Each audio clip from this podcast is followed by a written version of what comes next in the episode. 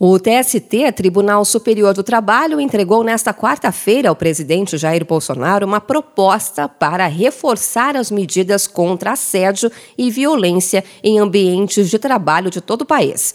A ideia do TST é que o Brasil ratifique a Convenção 190 da OIT, a Organização Internacional do Trabalho. A normativa internacional propõe medidas para combater abusos físicos, psicológicos, sexuais e econômicos em ambientes profissionais, inclusive por questões de gênero.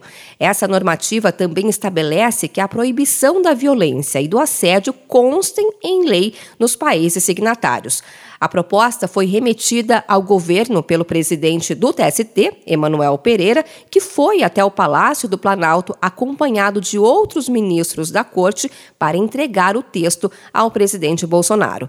O ministro falou sobre a importância de se aprovar essas leis para o país se adequar às regras do mundo e destacou que esse tipo de crime é rotineiro no Brasil. São demandas trabalhistas que realmente elas são recorrentes acontecem sempre de nos depararmos com problema de assédio, seja moral, seja é, sexual, seja é, o assédio econômico, sempre nós temos ações nesse sentido. Não há de acabar, porque até hoje a escravidão ainda não acabou no Brasil. Você imagina um assédio, que é coisa muito ah, recente, não é? Que o Brasil veio tomar conhecimento que existia esse tipo de assédio cerca de duas décadas atrás. Segundo o TST, a justificativa da proposta se dá por causa do machismo estrutural ainda muito presente na cultura e a vulnerabilidade das vítimas desse tipo de agressão tornam indispensáveis a defesa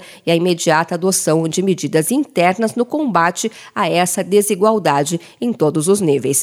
Com o pensamento voltado para essa realidade, o TST assume uma posição favorável quanto à urgência da ratificação da Convenção 190 da Organização Internacional do Trabalho pelo Brasil como norma capaz de reforçar o arcabouço jurídico nacional em matéria pouco regulamentada no Brasil.